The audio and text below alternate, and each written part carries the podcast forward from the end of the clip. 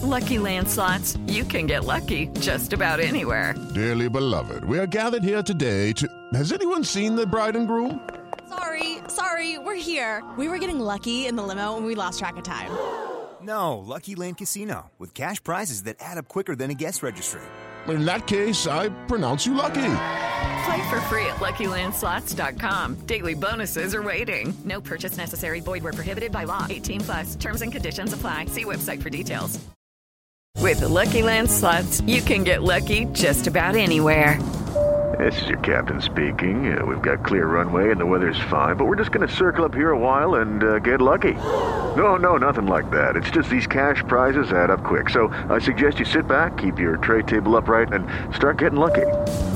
Play for free at LuckyLandSlots.com. Are you feeling lucky? No purchase necessary. Void where prohibited by law. 18 plus terms and conditions apply. See website for details. It's time for today's Lucky Land Horoscope with Victoria Cash. Life's gotten mundane, so shake up the daily routine and be adventurous with a trip to Lucky Land. You know what they say, your chance to win starts with a spin. So go to LuckyLandSlots.com to play over 100 social casino-style games for free for your chance to redeem some serious prizes. Get lucky today at LuckyLandSlots.com. Available to players in the U.S., excluding Washington and Michigan. No purchase necessary. VGW Group. Void where prohibited by law. 18 plus. Terms and conditions apply. Hello and welcome to the Newcastle Natter. My name is Fergus Craig and I'm joined by Paul Doolan. Hello. And Dave Watson. Hello. Hi Dave, how are you? I'm all right, mate. Everything's pretty much the same, but we're starting to go to the pub. I'm going to get to go to the pub soon with a friend, drink beer. It's going to be wonderful. That's exciting. Yeah, went to the pub yesterday. Don't show off. I mean, Jesus, I'm excited about it. And you're just like, yeah, I've been at the pub loads. What's the matter with you? Yeah. I had 3 pints. What do you reckon? Is 3 pints too much, just right, or a good start? Is it, to put this in context, Fergus means before getting in and driving a car. Yeah, this is to drive. I think 3 pints is... It depends, because what time frame are we talking? Did you just smash it through in an hour and a half? Because that's pretty punchy. And also, 3 pints of what? Was it a Chablis or was it a Baileys? That's too much. It's too much. I would say it's too Christmassy. What do you do? 3 pints is the perfect level. If you could hold that level, you would play pool perfectly. Yes, that's what sweet spot. That's what Usain Bolt had drank when he broke the world record. 3 pints. Yeah, that's what I heard. Yeah, most world records in track and field are set on 3 pints. So I mean, if 3 pints is optimum performance, then our squad must have had 3 pints before the Leicester game, because what a performance that was. And before the Arsenal game, it must have been, maybe only 1 or 8. And we have had a few games this season where it has looked like we've had 8 pints. To be or fair. 3 pints of Baileys. I didn't. Since the last podcast, we've had the Arsenal game and the Leicester game. I didn't see the Arsenal game. I deliberately didn't even bother with the highlights. I couldn't be asked. Are we all agreed? Should we just skim over it? Yeah. Yeah. It was shit. We didn't turn up. It was, nothing to talk about. We were protesting their Super League status by not turning up. I think it was a bold move. Very good. But the Leicester performance, you could say, I mean, it was a shame... not that it really matters, but it was a shame they got a couple of goals near the end. But you could say that was one of our best away performances in years, right? I'd say it's definitely the best away performance under Bruce, arguably the best performance under Bruce. Yeah, it's probably the best result of the season. Mm. Certainly when it was 4-0, it was pretty amazing. I mean, the 2 goals that we conceded late on, I think that's a combination of us taking off our best players and and just switching off, because we were 4-0 up, and there was just a bit of complacency, a bit of lack of focus. So I'm not too worried about that. It's a shame, but fine, doesn't matter. It's a nice problem to have, and one we don't often have, of not keeping a clean sheet with our 4-goal lead. Yeah, I thought we were good for it. We were. Yeah, Paul, if the system is working quite well, right? That was the best example of it yet, right? Yeah, we looked. I don't know if it's because the pressure was off a bit as well. The pressure was on Leicester, but we just looked composed. We looked like a team that could actually pass the ball, which we haven't a lot this season. And we just had that sort of clinical performer up front. We seem to get the best out of Almiron in that system, which we haven't managed before. He always seemed like a square peg in a round hole. And Joe Willock makes such a difference starting in there as well. That link between midfield and attack. He was everywhere, wasn't he? He was really busy. Yeah. I had nothing bad to say about Joe Willock, but I was starting to wonder whether, I mean, it's obviously his goal scoring rate coming on from the bench, that's not a sustainable thing. He's just started very well in terms of scoring goals, but I was wondering, is he as good as a midfielder that the impact he's having on games suggests? But that will work. Him starting against Leicester, in addition to the goal, it was just a really good all-round performance. Right? Yeah, I think what he brings to the team is energy. It's the kind of energy that we see from Matty Longstaff on occasion, but I think there's more to Willock's game at the minute, because he's more experienced and arguably a better player anyway. So I thought Willock was excellent. I really did. He surely priced himself out of playing for us next year. Right? We don't know, because Arsenal, like, big picture, Arsenal were joining the ESL because they're absolutely broke.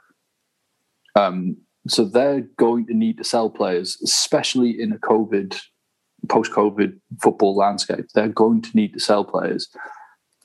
And it's because they're in need of cash, it drives the price down on everybody. So they could ask for like 20 million quid for Joe Willock, which it's a lot of money. It's certainly a lot of money for for a club like Newcastle, but I think it's 20 million quid that we'd get more value from that expense than putting 20 million pound on some guy from the French league that we don't know if he's going to work or not. I think. Well, hopefully he looks like he's enjoying it. So hopefully that, if it comes down to him making a choice between us and, for example, I don't know, Crystal Palace or something, who are obviously closer to where he's from. But hopefully, he's enjoying his time with us and would quite like to stay. He's not going to be in the Arsenal side. So, yeah, that'd be nice. I think we were helped hugely by Johnny Evans going off injured in the before kickoff for Leicester, because they had to do like a last minute reshuffle. And he is an excellent Premier League defender, but he also organises their defence, and they looked all at sea. And I mean, we can talk about the goals in more detail, but like that Soyun Cho, he was guilty of Shochuns. He was guilty of a couple of like big errors, and like Willock chased them down. So I think losing him, and also because they were playing such a high line, it just fed into the counter-attacking football that we're playing at the minute. It was manna from heaven, that. Yeah, they weren't great, but they weren't. It didn't feel like some of the other games that we've won in the season where the other side were having a really, really bad day. No, we completely deserved the win. I think the other thing is, well, I can't remember going into a game with less confidence that we'd get a result. So against Leicester lately, they just seem to batter us. I don't know, it's just we're lucky to have got them at this stage of the season, or there's probably elements of that and elements of we just performed better than we have for ages. But I almost didn't watch it because I just thought, why ruin a weekend right at the start of it by watching Newcastle, especially after the Arsenal game? And yeah, that came out of nowhere. And I think that's all down to Steve Bruce and Graeme Jones. I'm sure you agree, Dave. I definitely think it's down to Graeme Jones. You're right. Yeah, you cut out a bit at the beginning. I think maybe you were going to mention Joelinton or something, but he didn't start. So it's Graeme Jones. It's all down to Graeme Jones.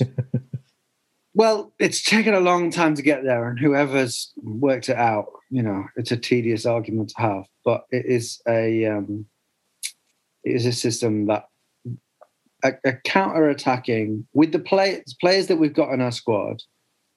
When they're all fit, as a counter-attacking force, we are not a side that should be finishing 17th, or certainly. Yeah, yeah. They remind me of. I mean, they weirdly remind me of another season where we went down. At times when we had like Sissoko and Wijnaldum, and did we have Demba Ba in that side? No, I think we had Mitrovic and Perez. Yeah. Who else did we have up front that season? But we did. There was a time.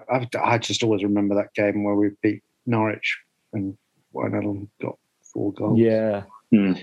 I think the thing that frustrates me is that even without Wilson and Saint-Maximin, who've missed fair chunks of the season, we've got the personnel to have been playing this, roughly this style of football from the off. Like, we could have been playing with Gale or Joelinton even in Wilson's role, and we've got attacking midfielders like Murphy and Ritchie and stuff like that. We could have been playing. No, they're nowhere near as good as Wilson and Saint-Maximin, but we could have been playing this style.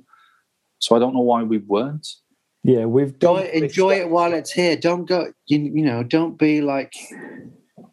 Don't be like a dad who's been away, not paying his kids attention, been in prison or whatever, and come back and go and just and be like, oh, for all the years we've lost, I'm sorry, I wasn't left here. It's the past is the past. It's a very good analogy, and I'm sticking with it. It's a bizarre analogy. Yeah, it felt oddly specific. What is going on? I know what you said. I'm not focusing on that. I'm really, really happy that Leicester, that we smashed Leicester around.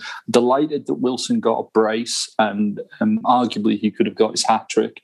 I think that's 50 Premier League goals or 51 Premier League goals for him. That game. Unfortunately, he's out for the rest of the season. But I thought he was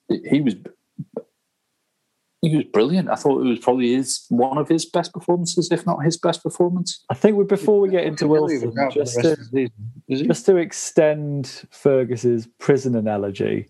Yeah, okay. So the reason we're playing well, it's using players that have been there all season and we've not bothered with for no reason. So it would be that dad coming out of prison and then realising he didn't need to be in prison. The door was open all the time. It's that. That's what's frustrating about it. But it shouldn't be negative. We're just looking at the form table for the league. We're 6th over the last 6 games. And weirdly, if you'd said to me like, "Oh, we're 10th in the form table," I wouldn't have batted an eyelid. I wouldn't have thought that. That feels low, but to be up in 6th is that's pretty fucking good. Yeah, yeah. I wonder. It's a shame Wilson's injured, and I do fear that him and Saint-Maximin, it's just going to be like that with them season upon season. Don't be like that dad that comes back from prison and he complains and. And he's worried that his kids might go off with a new dad. Don't be that guy. Okay. All right. Right. I mean, It was just good. Is there anything that we should talk about? Like Dave started talking about Callum Wilson. I think especially that goal where it hit the post and he just effortlessly slotted it in from an angle which I'm pretty sure was impossible. Yeah, it was already, when it hit the post, he was already wheeling away in celebration. So the rebound shot was so instinctive. It was like, well, I've already thought I've scored. I'll just finish off the job. But the way the ball sort of came at him as well, it was like, you know, when a dad comes out of prison. Do you know what I liked? I liked his post-match interview where he was talking about the chance that he put away. I think it was Ritchie who put him away with a long ball from a Leicester on the counter-attack, and he rounded Schmeichel and just put it away so confidently. I had no doubt we were going to score at that point. I had no doubt. It was just, I had total faith that Wilson would do it. And then in the post match, Schmeichel had shown earlier in that game as well, he is a difficult keeper to beat one-on-one. That save from Saint-Maximin was... Oh, yeah. Ridiculous. Yeah, that was such a good break. But yeah, in the post-match, Wilson was like, oh, and then I went through and it was just like, classic Wilson. And should you really be talking about yourself in the third person there? Are you that good? I think if anyone can do it, a striker can. You wouldn't want it from like a right back. Classic. That's just classic Emil Krafth. Yeah, just classic Mankio. Krafth. What's even more amazing about Krafth, played in central defence, and it was one of our best performances of the season, if not the best. So he did have his ridiculous yellow card, where he just looked very out of position because he was. And they did identify like our right hand side, and they did try and attack down that side. But I thought we defended well throughout the game, and I thought Dubravka pulled off a couple of excellent saves, not least the one against Perez, and the dying when it was 4-2, and Perez at the back stick. It's an unreal save.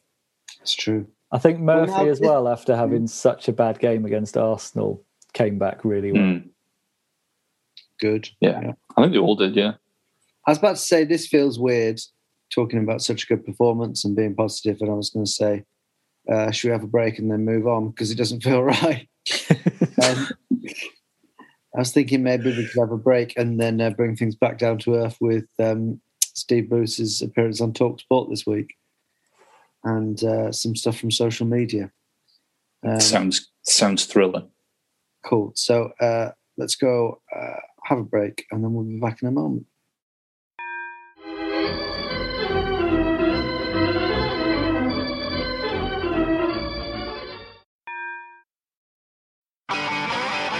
If you want an e-bike that doesn't look like it's made for the shopping precinct, something that's less Mr. Bean and more Steve McQueen, check out the range of bikes from London-based Cooler King. From dope 250-watt city bikes to Harley Bobber-inspired 750-watt beasts that can tear your face off while leaving your smile intact. Cooler Kings are made in limited numbers, yet highly affordable. Check them out now on the web at cooler.bike, or find them on Instagram with hashtag CoolerKingBike. Cooler.bike. E-bikes that are cool AF. Welcome back to the Newcastle Natter. My name is Fergus Craig, and still with me are Paul Doolan and Dave Watson. Good break, guys. How was it? It was good. It was like, I feel like a dad that's been in prison and come back for the rest of the show. Jesus. I'm going to stop. I'm either going to stop now or keep going too much with that. I think stop is safer. So the mood was at perhaps its highest point, certainly of the season, I would have thought, after our Friday night win against Leicester and us, to all intents and purposes, securing safety, which went on to happen later in the week. On Monday, Steve Bruce gave an interview to TalkSport and annoyed some fans. And at this point, I'm going to go to Dave Watson. Dave? Yeah, it was annoying. It was such a PR gaffe. All he had to do was ride the positivity that followed from our really good performance, our pretty much clinching safety. And instead, he again has a little dig at the fans. And it's like, he's not got any fans. He's not got many fans on side with his performances for the majority of the season. That last weekend, it's a good performance. They're getting to safety. He was in his best possible position to go, that's a really good end of the season. What a way, what a performance to all but clinch the things. Now the fans, looking forward to having the fans back for next season when our aim is going to be getting to 10th. That's it. That's all he has to do, and the fans would be more behind him. But instead, he digs us out again and says that, it's really difficult job because of the expectations of the fans. He's now since come out and said, I didn't mean that. It's because of my poor vocabulary. I'm sorry, there's no other way to take what he said. It's not like he's chosen the wrong word. The sentiment was, it's a really difficult job because Newcastle fans demand he even mentioned world-class signings. They want us to go out and sign Alan Shearer, but we're not going to do that. It's like, who the fuck is he talking about? Who is he talking to that he thinks that's what Newcastle fans want? It's honestly like a TalkSport presenter just firing out a bullshit opinion to get people to call in. But he's our manager. He's supposed to represent us.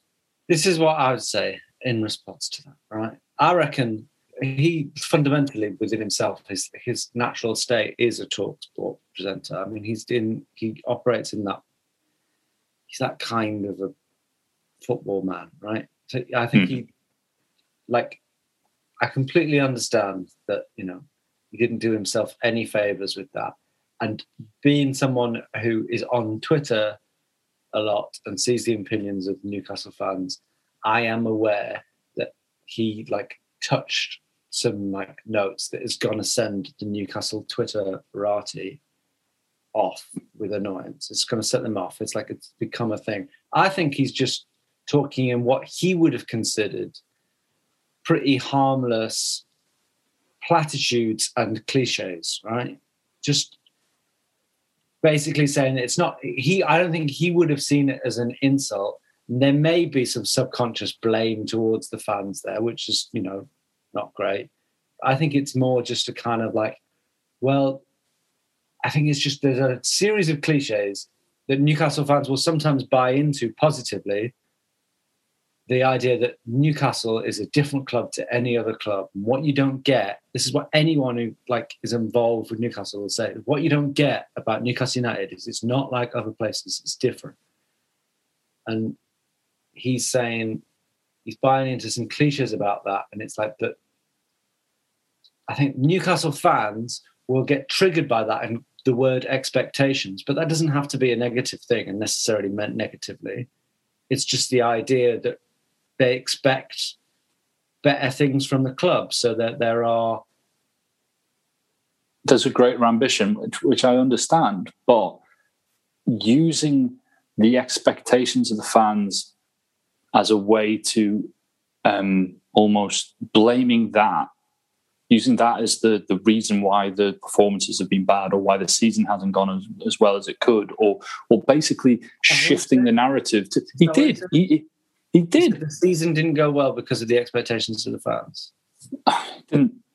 Those weren't his exact words, but he was talking about how difficult a job it is and how things didn't go as well as they could, and part of that is the expectations of the fans.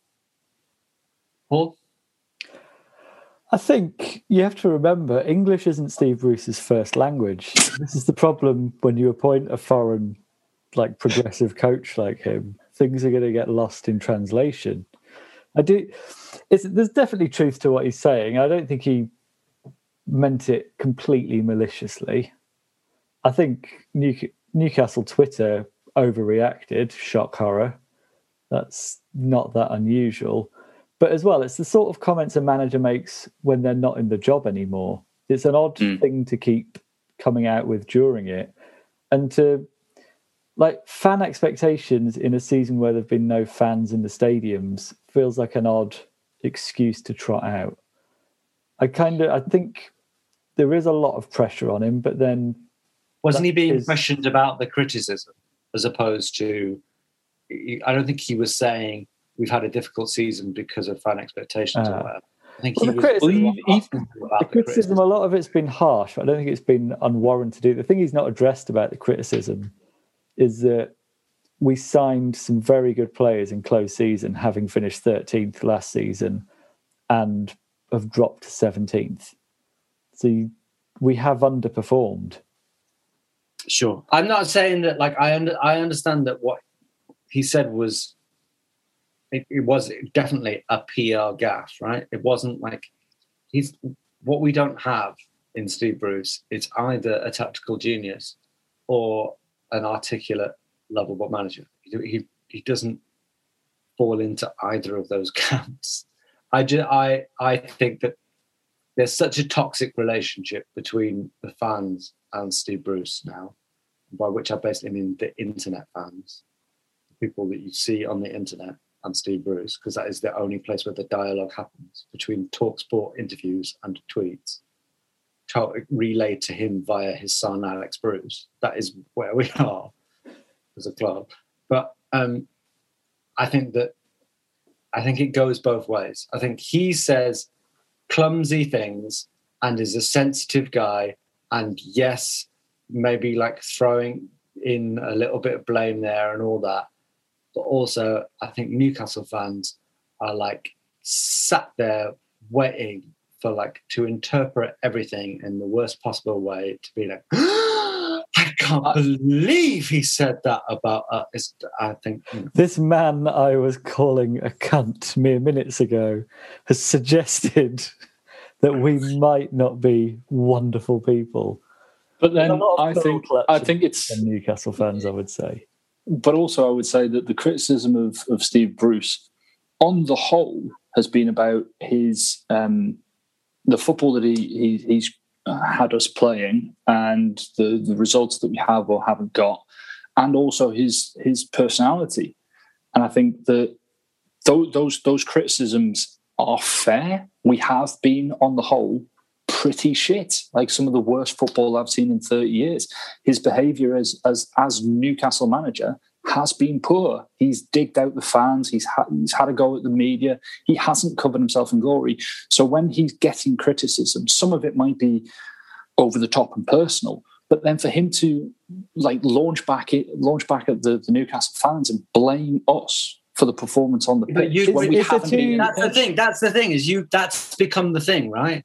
So, like, I agree with everything that you said up to that point, right?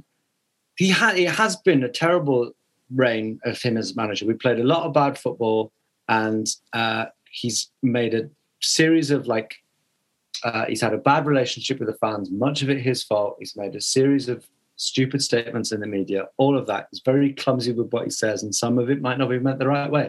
But then, when he does an interview... it becomes like that's immediately it's been decided that what he said was the reason we didn't play well. You said he's blaming it on the fans' expectations, right? That's what you just said. He didn't say that, I don't think. Did anyone? Did he actually say that? Or he said that he said that they asked him about the criticism that he's received, and he said that some of it's not. He said that it's some of it's. Not justified. He didn't say that any was justified. He said some of it wasn't justified.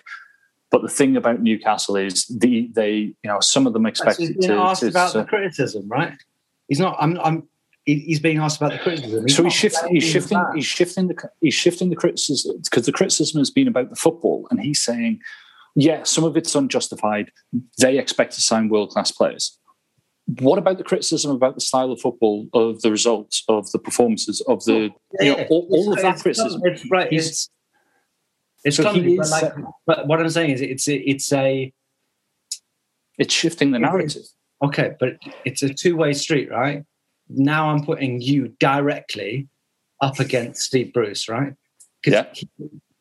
He, at any moment Steve Bruce gives an interview, like anyone, because he's in the public eye, what he says can be like completely dissected, and it has to be perfect. And if he goes and if he does something that can be interpreted in the wrong way, and if he says the wrong thing, then that's bad. But from your point of view, representing the Newcastle fans, you keep on saying something that's not true, right? That you keep on saying that he blamed the Newcastle fans' expectations on the performances. But he didn't say that. But you keep on saying that. No, I'm sorry, I've misspoken. And then if Steve Bruce hears this, then he's entitled to throw his hands in the air, hold his handbag, and write 50 tweets in a day about what a disgrace Dave Watson is and how he doesn't fucking care. And that's fine. He doesn't respect the Newcastle manager. Well, I don't respect the Newcastle manager. The thing is, I'm not a really experienced football manager. I haven't spent the last 30 years in front of a camera learning what to say and what not to say. How long have you been doing this podcast, Dave? Like 5 years. You're a media figure. You've been in the public eye for 5 years. Yeah. Talking about Newcastle, but you're not careful with your words. You just throw accusations around. I'm quite happy to, because if Steve Bruce got a problem with me, he can come find me. The thing is with Bruce, he has all this experience. He knows what he's saying.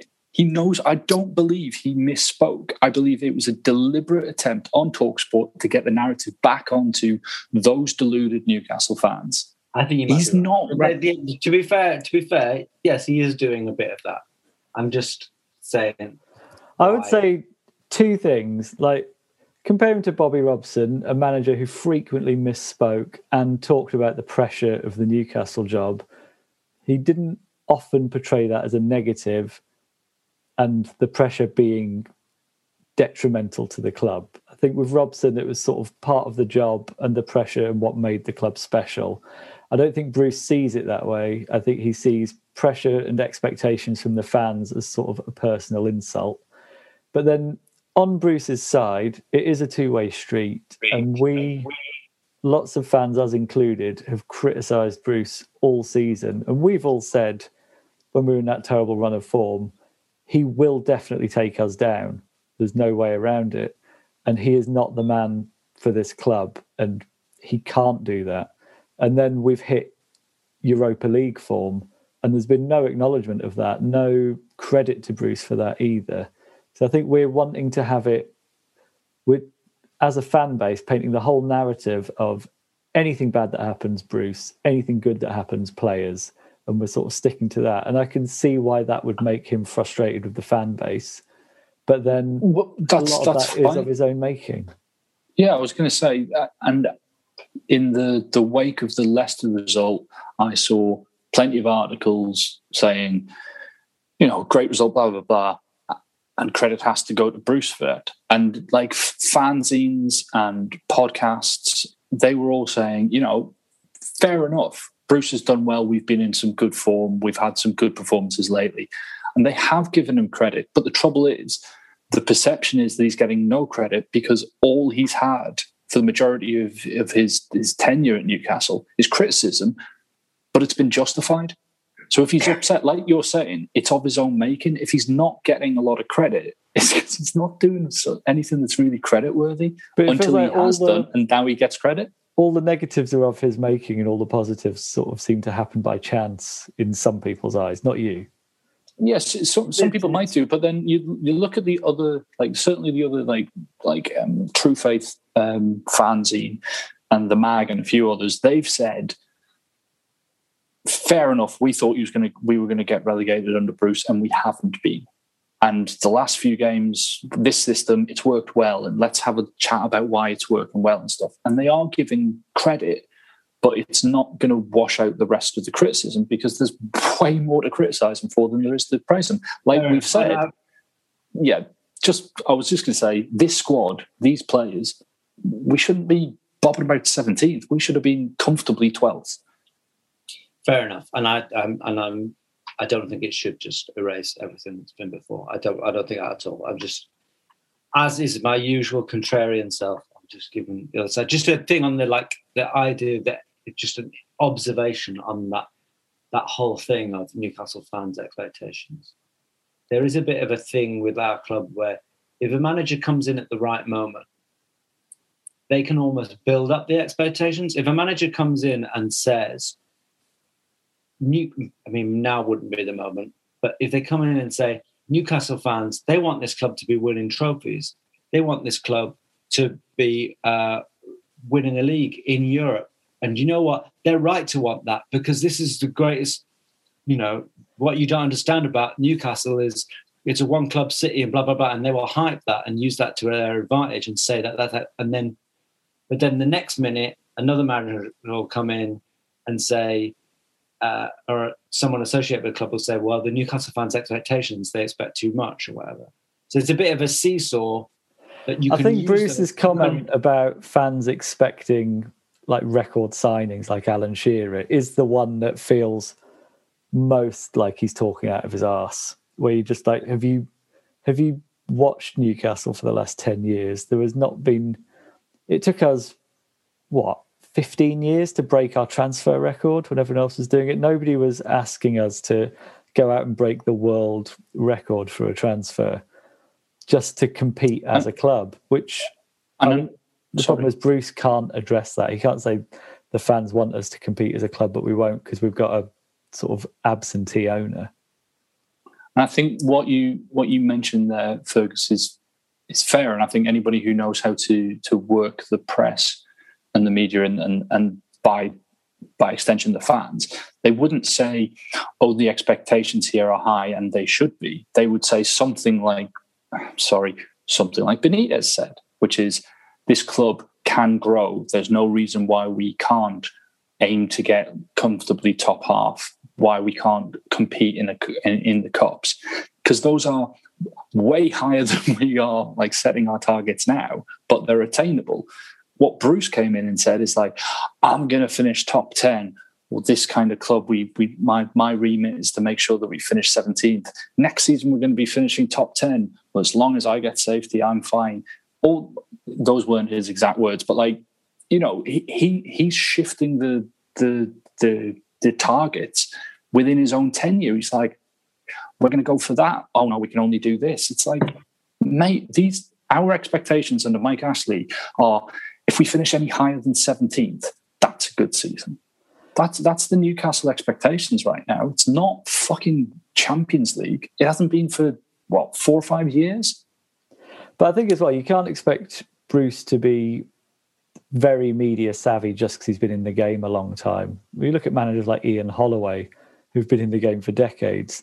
There's that type of English manager who isn't media savvy, and you can't just change that personality by having them in the game longer. It's just a sign of him being a bit of a dinosaur as well, I think. But, yeah.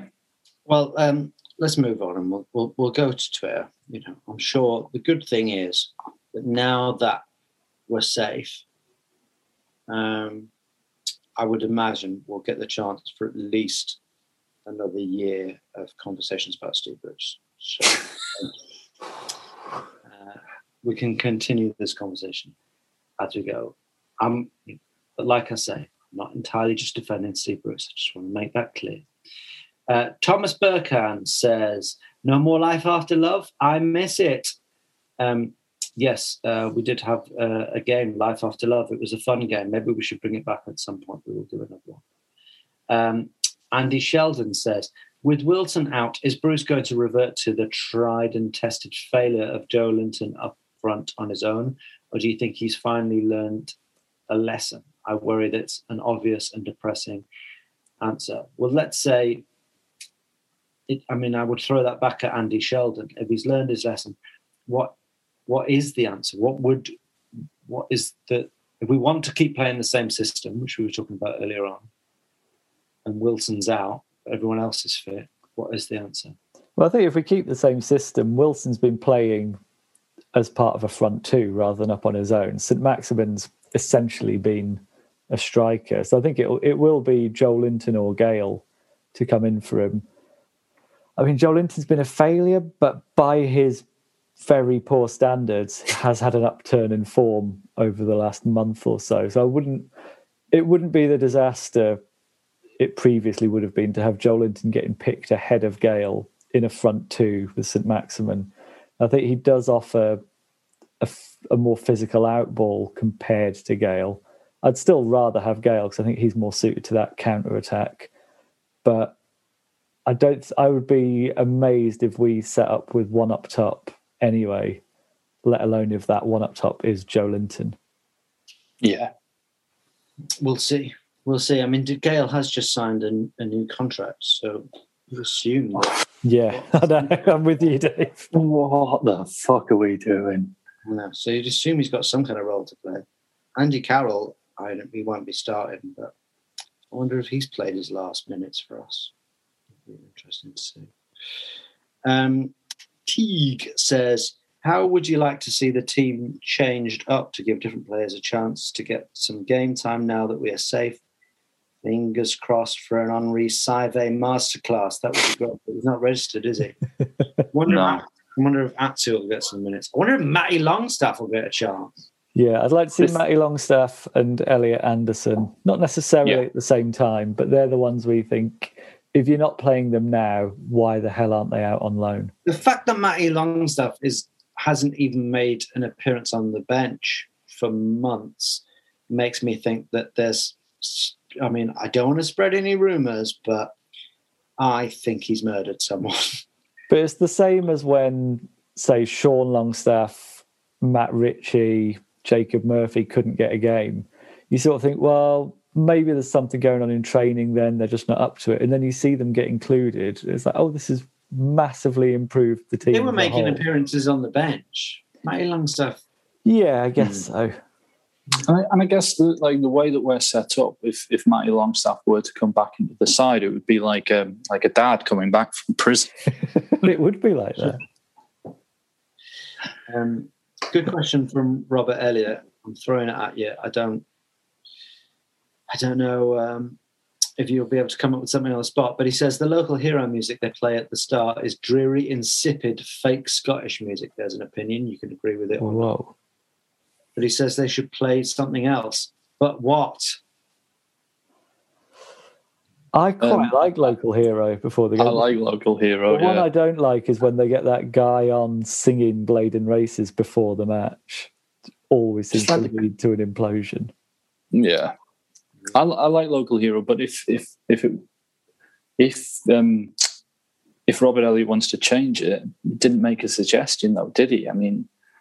Well, you want us to pick from I do quite like Local Hero as well, but you know what? If we couldn't do that, should you have the Byker Grove theme tune?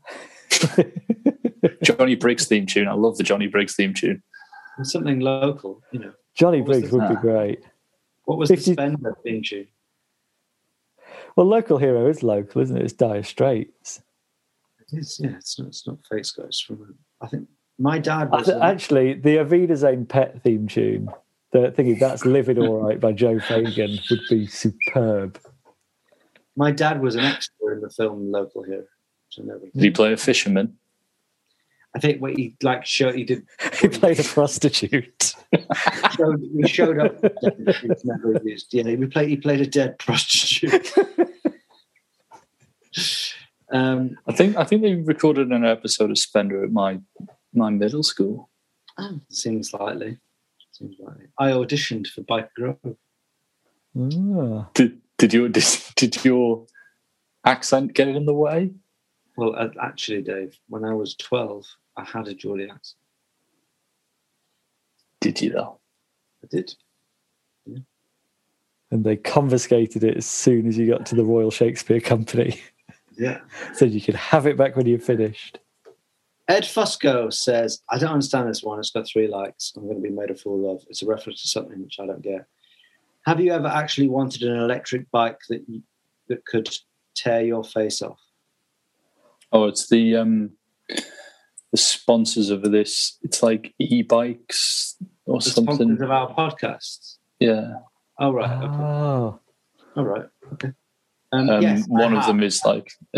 Yes, I have. And they're fantastic, fantastic bikes. Thank you very much. Some of the best bikes around. Some of the... Yeah. Those electric bikes, I can't remember whatever that brand name is, they are absolutely fantastic. I mean, for this podcast, you want an electric bike that can rip your cock off. That's the perfect mix, surely. Sure. It's their slogan. One Up Gaming says, if Steve Bruce could replicate the form from the last month or two, would you be happy with him to continue to be manager? Or would you rather someone else? That was a yes from Steve, okay. From Steve, from Dave. Is it Steve? Or would you rather someone else came in who'd probably be in an unknown quantity? I mean, it's a weird question in a way, isn't it? Because if we continued the form, which, as we've established, is top six form, then yes. Yeah. Would want it. But it's the... But, yeah, if the question was... if a twist on the question would be if Steve Bruce... would guarantee you like 14th, 15th, or an unknown would, some random German manager, you have no idea where would you finish. Would you make the change? Personally, I'd make the change. I'd roll the dice to see if we could do more with the players that we've got, because I believe they could. But like Steve Bruce he's going to get you probably going to get you safety, maybe get you relegated. Yeah, I think the thing is we know he's not going to replicate the form of the last month because, I mean, as sporting stories go, if Steve Bruce managed to get us in the top six, it would be up there as managerial sort of phoenix-like voodoo rising from the flames. But I imagine he's saying, if Steve Bruce could throw in the odd result like that on a regular basis and get us to last season was kind of that season, really. If we had a season, if Steve Bruce could get us we're a Villa now, if we could have a season like Villa have had this season, who only just survived from relegation, they survived on the final day right last season. Yeah. Really only just missed out, right? We could go on and have a season like Villa have had. They did make quite a few signings, didn't they? I think as well, though, with Villa's situation, there's hope is kind of tied into that, which it feels like you don't have. When you get a good run of results under Steve Bruce, no part of you really thinks, well, we can kick on from here and this could be us top eight with Bruce next season. I think he's shown it's sort of factored into him managing the club. There will be purple patches and there will be terrible patches, and that's sort of feels like that's what you're going to get, barring a massive stroke of luck and having our first 11 fit all season. So tomorrow night as we record, and probably last night as you listen, considering the rapidity of when these podcasts come out, we are playing Manchester City.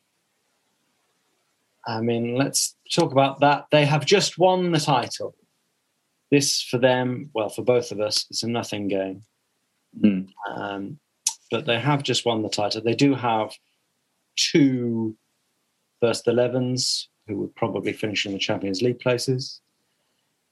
But they do have far bigger fish to fry. We're playing them at home. We're coming off the back of our best win of the season. What do you reckon is going to happen, Paul? I just want to see a really good guard of honour. That's what it's all about for me, this game. Well, we give them a guard of honour. Yeah. It's doing that. Yeah. But it's all well and good in theory, the guard of honour, but can you recreate it on a Friday night in Newcastle? That's what we need to see. I'd like to see a completely reckless two-footed challenge in the guard of honour. Yes. Yeah. I saw loads of people on Twitter having a go at the Man City fans who the 100 or so that went to the Etihad to celebrate the win. And I was like, it's a fucking Tuesday night. They weren't playing. The league had been theirs for ages. Yeah. And And like they've won it before, so it's not like if I don't know, like Aston Villa, if they'd won it, then oh, you mean people were saying that it was pathetic that only 100 had done it? Yeah, and it's like oh, and also there's a pandemic. It's like, of course they're not. Like they'll turn out for the open top parade or whatever. For this game, it is a nothing game, and I expect that all of their players will have one eye on the Champions League. So, and our players, they'll be slathered up to the eyeballs on factor 50. They'll be fully on the beach. So, not expecting a good performance from either side, to be honest. But I think they'll be better and they'll win 2-0. Paul, I think 2-1 Man City. There's less than a minute on the Zoom. I will say 3-1 Man City. And that leaves me to say thank you very much to Paul Doolan. Thank you very much. Thank you, Dave Watson. Thanks, Fergus. Thank you, Steve Bruce, for keeping us safe. And thank you, Graeme Jones. And thank you to you, the Newcastle Natter listener. Goodbye. This is a Playback Media production. To listen to all our football podcasts, visit playbackmedia.co.uk. Sports Social Podcast Network. Judy was boring. Hello. Then Judy discovered ChumbaCasino.com. It's my little escape. Now Judy's the life of the party. Oh, baby, mama's bringing home the bacon. Whoa, take it easy, Judy. The Chumba life is for everybody. So go to ChumbaCasino.com and play over 100 casino-style games. Join today and play for free for your chance to redeem some serious prizes. ChumbaCasino.com. No purchase necessary. Void where prohibited by law. 18+ terms and conditions apply. See website for details.